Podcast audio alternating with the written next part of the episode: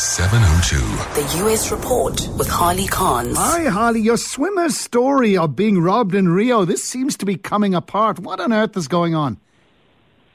Well, that's a very, very good question. We can tell you what they said, and we can tell you what isn't true, um, which is what they said. But we can't tell you why they did it.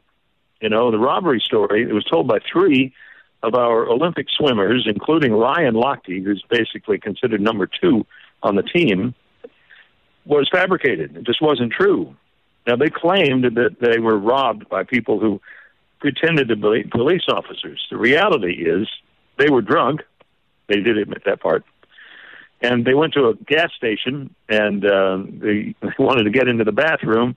The door was locked and they broke through it. And then the security people at the bathroom, I mean, at the gas station, held them there and demanded money, evidently, to pay for the door, which they forked over.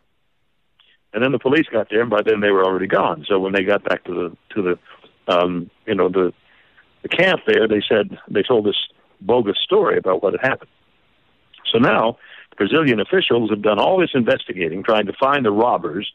There were no robbers and uh, they're pretty upset about it. They want an apology for one thing, and they've um, asked the prosecutor to bring charges against two of them, Ryan Lochte and uh, another one of the swimmers, because they made up this story.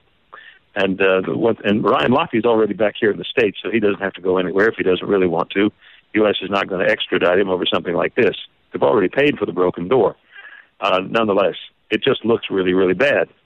You know, and we understand from historians that you know athletes blowing off steam, uh, relaxing after the games, getting out on the town, getting drunk, getting on the wrong side of the constabulary is just not a completely un, unheard of thing. What's unheard of is that you don't go back and make up some cockamamie story about it and wind up in the headlines and embarrassing your team and your country. But that's what's happened. The gold medal for stupidity goes to. And tell us about t- tell us about the president wanting to close down private prisons. We have a similar argument here. Well, what's happened, you know, not that many years ago, although several, the federal prison crowding situation was so bad they figured, well, we got to do something. So they they contracted with private security companies, corrections people, um, to operate prisons. And uh, so they done. They've been doing that, and they've done it very, very well in most cases. However, the government just did a study that says the government can do it better. So now the Obama administration says we don't like private prisons anymore. And the real reason they don't like private prisons much anymore is they've changed the sentencing policies. The federal prison crowding situation is less of a problem than it was. So now they're talking about canceling a lot of contracts. If they do that, you know it's going to go to court. It's going to be kind of a mess for a little while. We'll see how it all works out over time. Interesting. And you got a story about Ernest Hemingway. There's a blast from the past. Yeah, in 1964, the journalist Hunter S. Thompson was visiting Ernest Hemingway's home in Ketchum, Idaho. He wanted to do a story on Hemingway's suicide three years earlier. Thompson, when he was there, took such a liking to a set of elk antlers that he swiped them. He took them home with him. And for decades, they sat above the garage door on the, um, you know, in his garage.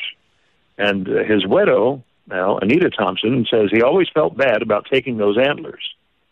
So she has returned them to the Hemingway home. And they've expressed their uh, gratitude for that, of course. Now it's a museum. I mean, it's, that's all the Hemingway home really is anymore. But, uh, you know, they feel like they got their antlers back, and I guess everybody's happy again. Cute story. Harley, thanks very much indeed. Have a great weekend. We'll talk to you on Monday. All right, thanks.